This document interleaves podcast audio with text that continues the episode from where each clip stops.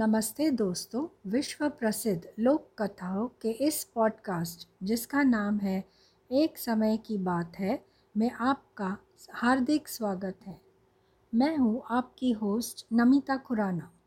तो चलिए शुरू करते हैं शेख चिल्ली की मशहूर कहानी जिसका नाम है जलेबियों की खुशबू। तो चलिए शुरू करते हैं मज़ेदार हंसाकेदार आज की कथा जलेबियों की खुशबू। एक समय की बात है, एक बुढ़िया रास्ते पर सब्जी लेने के लिए चल रही थी। एक गाड़ी तेज़ी से आई और उससे टकरा गई। वह मूर्छित होकर गिर पड़ी। लोगों के भीड़ ने उसे घेर लिया। कोई बेहोश बुढ़िया को हवा करने लगा तो कोई सिर सहलाने लगा। किसी ने सोचा शायद मिर्गी आ गई है, इसीलिए कोई जूता सूंघाने लगा तो कोई उस पर पानी के छींटे मारने लगा। गाड़ी वाला तो भाग निकला। वहीं दूर शेख चिल्ली भी खड़े थे। एक आदमी बोला, जल्दी से बुढ़िया को अस्पताल ले चलो। हाँ, टांगा लाओ और अस्पताल पहुंचाओ, दूसरे आदमी ने कहा। इसे यहीं पर होश में लाना चाहिए, तीसरा बोला। पानी लाओ, पानी के छींटे देने पर होश में आ जाएगी। जितने मुँह थे उतनी ही बातें भी थी। बेचारी की ज़िंदगी बचानी चाहिए, लेकिन यह तो होश में नहीं आ रही है, अब करे क्या।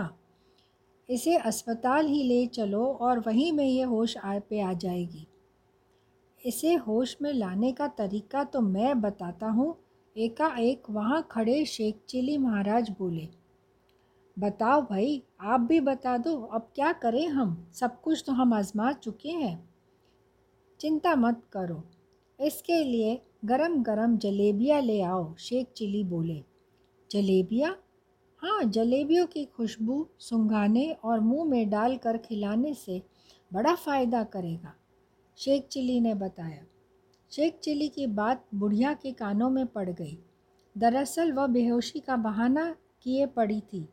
शेख चिल्ली की बातें सुनते ही वह बोली, अरे बेटा, इसकी भी सुन लो, यह लड़का जो कह रहा है वही करो और मैं बिल्कुल ठीक हो जाऊंगी। लोग चौंक पड़े, कुछ तो हंस पड़े, कुछ समझ गए कि क्या हो रहा था। बुढ़िया तो बोल रही नहीं रही थी, बेहोश पड़ी थी, लेकिन जलेबियाँ खाने की बात सुनकर होश में आ गई। सब ने बुढ़िया को भला बुरा कहा और हंसते हंसते अपने रास्ते चल पड़े। बहानेबाज बुढ़िया भी उठकर जाने को मजबूर हो गई। तो ये थी दोस्तों मज़ाकेदार हंसाने वाली कहानी जलेबियों की खुशबू। चालाक बुढ़िया तो अपना काम ना कर पाई, जलेबियों की खुशबू से तो यूं ही बातें सुनकर ही होश में आ गई। फिर मिलेंगे, तंदुरुस्त रहिएगा, सेफ रहिएगा अगली कहानी सुनने के लिए। Happy listening.